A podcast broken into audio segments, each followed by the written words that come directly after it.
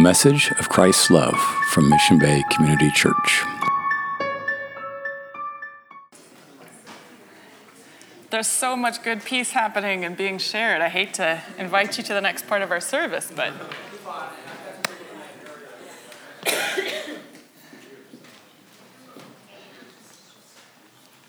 So, our scripture reading is Matthew, the Gospel of Matthew, chapter 21, verses 1 through 11. When they had come near Jerusalem and had reached Bethphage at the Mount of Olives, Jesus sent two disciples, saying to them, Go into the village ahead of you, and immediately you will find a donkey tied and a colt with her. Untie them and bring them to me. If anyone says anything to you, just say this The Lord needs them, and he will send them immediately. This took place to fulfill what had been spoken through the prophet, saying, Tell the daughter of Zion, Look, your king is coming to you, humble and mounted on a donkey and on a colt, the foal of a donkey. The disciples went and did as Jesus had directed them. They brought the donkey and the colt and put their cloaks on them, and he sat on them. A very large crowd spread their cloaks on the road, and others cut branches from the trees and spread them on the road. The crowds that went ahead of him and that followed were shouting, Hosanna to the Son of David. Blessed is the one who comes in the name of the Lord. Hosanna in the highest heaven. When he entered Jerusalem, the whole city was in turmoil, asking, Who is this? The crowds were saying, This is the prophet Jesus from Nazareth in Galilee. The word of our Lord. Thanks be to God. Please join me in prayer.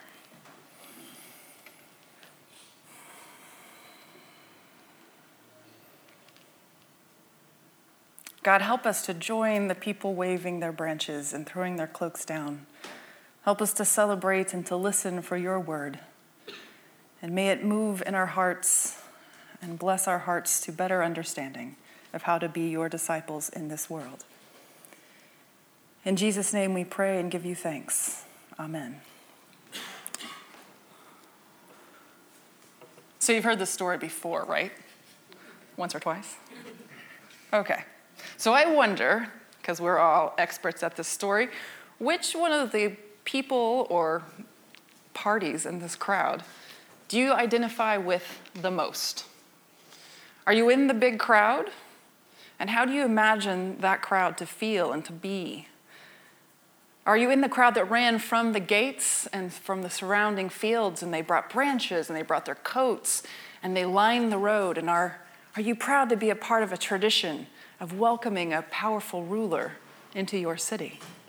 Are you jubilant, excited, and hopeful to catch a glimpse of the Savior you've heard so much about? Or perhaps you're more in a political crowd, a subversive, and you're fed up with the elites and the nasty old Romans. The parades always mean people like you and me get pushed aside and spat on, spat on. We have to bow down as if we care. But we do it because that's better than getting thrown in jail. It's a safe thing to do.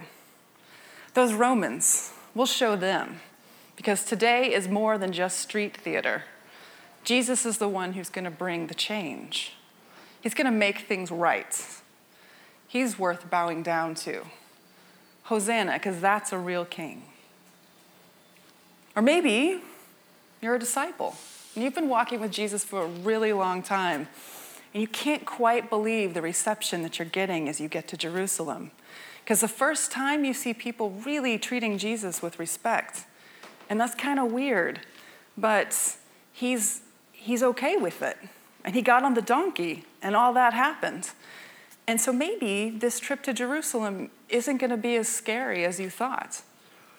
Maybe you are going to change some things, and, and we're going to do it. Or maybe you're just on the road, traveling to Jerusalem, minding your own business. Perhaps you're on a pilgrimage, perhaps not. And after a long, tiring journey, you're almost to your destination. When out of nowhere, people start freaking out and start yelling, Save us, and Son of David, and you have no idea what they're talking about, but you wish they'd stop throwing their trash on the road. Move along. Come on, I'm almost there. You're in my way. Or perhaps you identify with the donkey or the colt or both of them because it's confusing in this text.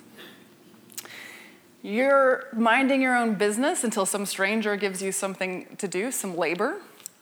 And you plod along with your head down, doing your thing, moving forward, taking one step after the next step, and you, you've got this. This is what you do. And you know that at the end of this day, someone's going to give you some food. The donkey. I like the donkey. Wherever you are in this story, we know that Jesus does cross that threshold. He comes into Jerusalem and the crowd disperses. But it also says there's a lot of turmoil and people are trying to figure it out. So, where does that crowd go? Do they go with Jesus? Because in the Gospel of Matthew, the next section is that Jesus goes to the temple and he, he gets very angry and he starts throwing tables around. Maybe you've heard the story. And, and it's kind of a treasonous act. And he says to the money changers to get out because this is not a place of commerce, this is a place of worship. Did you go with Jesus to see that?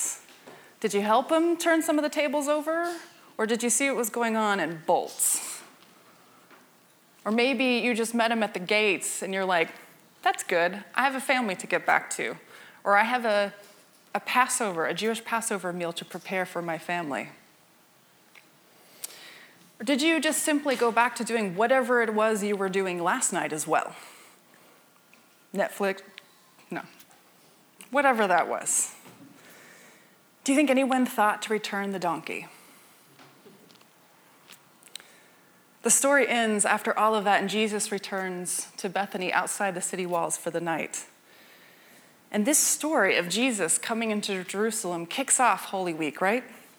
This is the big, glorious, cool day where we think people might really get Jesus our king, not the Roman king. And it's a big day, and yet today I also feel like it's filled with some tension because we know where the story is going. We know that this week also has the stories of betrayal and crucifixion. And yes, we'll get to Sunday. But today we're celebrating and we're waving our, our little branches around. Thank you for those of us who are like waving branches. That was good. The text says, and our music today tells us the word Hosanna. That people are waving the branches and shouting and saying Hosanna. Does anybody happen to know what Hosanna means?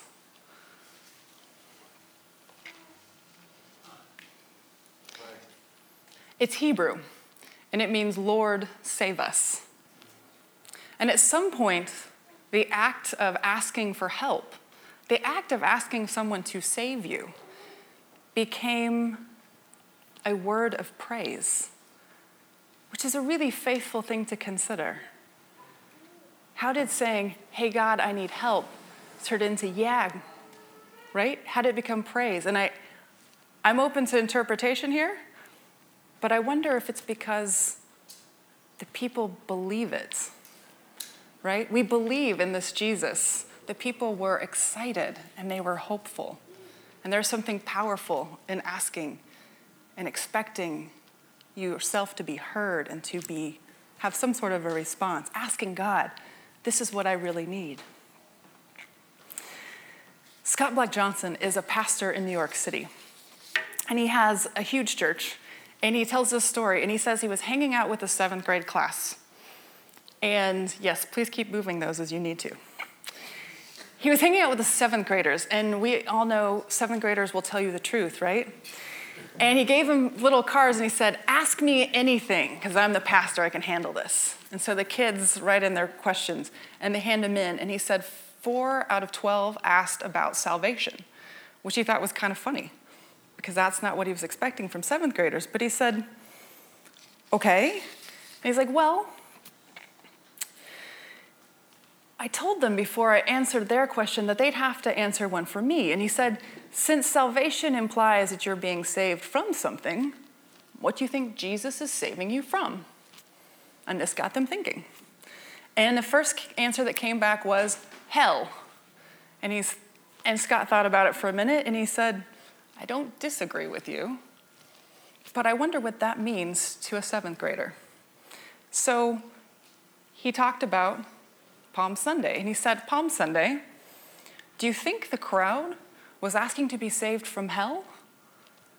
He said, No, I think they were being asked to be saved from the Romans and from the oppression. So he pushed the seventh graders a little bit more and he said, What does hell look like to you?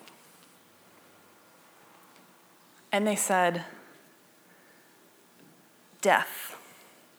And then another kid said, An upcoming math test. And then someone else said, Pressure. And then a little shy kid said, Fear. I want God to save me from my fears. Which probably is what seventh graders and perhaps many of us would like God to save us from. Welcome, glad you're here. So, what might that look like for us? What might we ask God to save us from? Because when we say Hosanna, we're saying that. Save us from, and we're expecting God to be part of the answer. Save me from anger. Save me from dementia. Save me from depression. Save me from debt. Save me from the strife of my family. Save me from boredom. Save me from the endless cycle of violence. Save me from humiliation. Save me from bitterness. Save me from arrogance. Save me from loneliness. Save me, save us from our fears.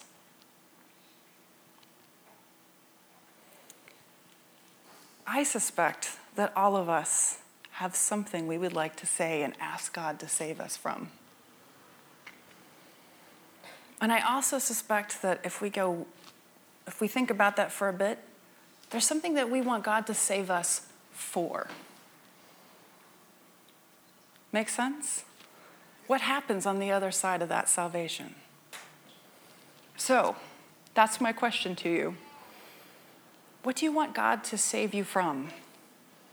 And what do you want God to save you for? I'm going to invite you, if you'd like, to have a conversation in groups of three or four. And this is the tricky part. Oh, I left my palm. Take your palm.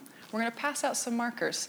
And on one side, write your prayer to God. Could be a word or a symbol or just a mark of what you want God to save you from.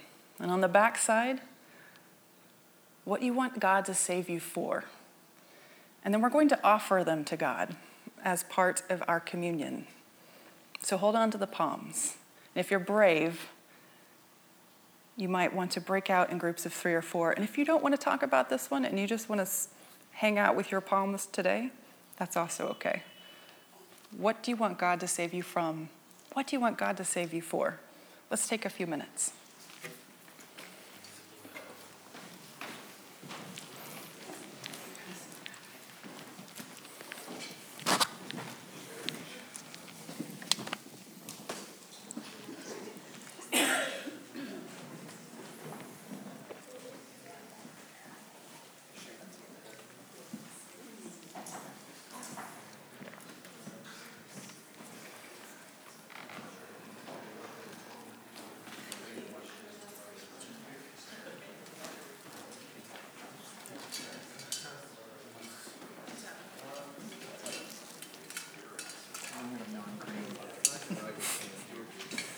Take a green. Yeah, I think it'll work. Okay.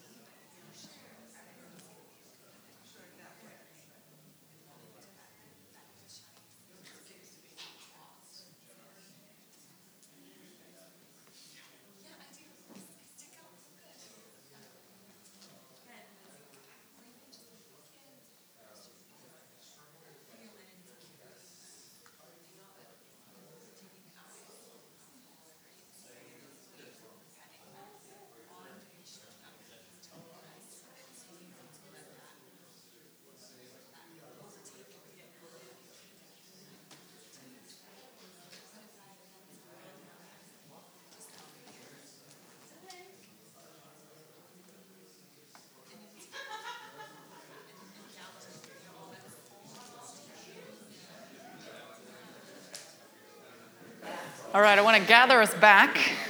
I hope you've had a chance to work on your palm. Or not, however, the Spirit moved you.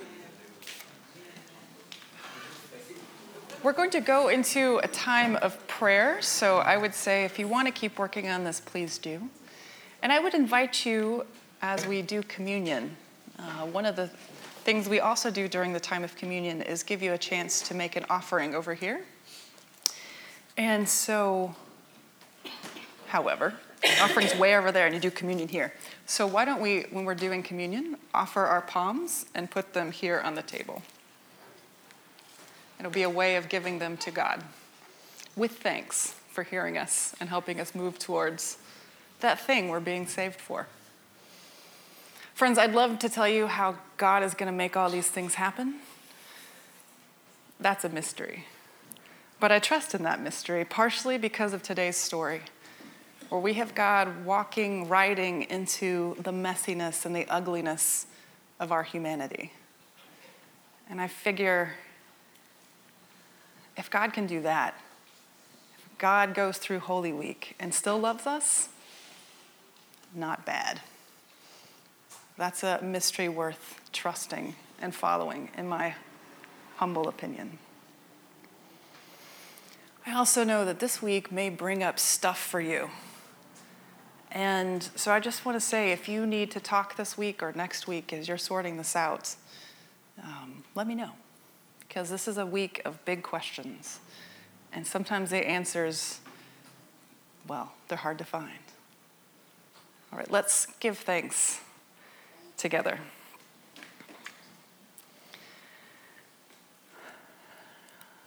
God, we give you thanks. We give you thanks for acting in our lives and in our communities. We ask that you you save us and you save us for even better things on the other side of it. And I ask that you pull us together that we might hold each other as we're all working towards being our best selves and towards making this world a place where you are known and where justice and mercy reign. In Jesus' name, amen. For more information about our church and opportunity to give to our ministry, visit our website, missionbaycc.org.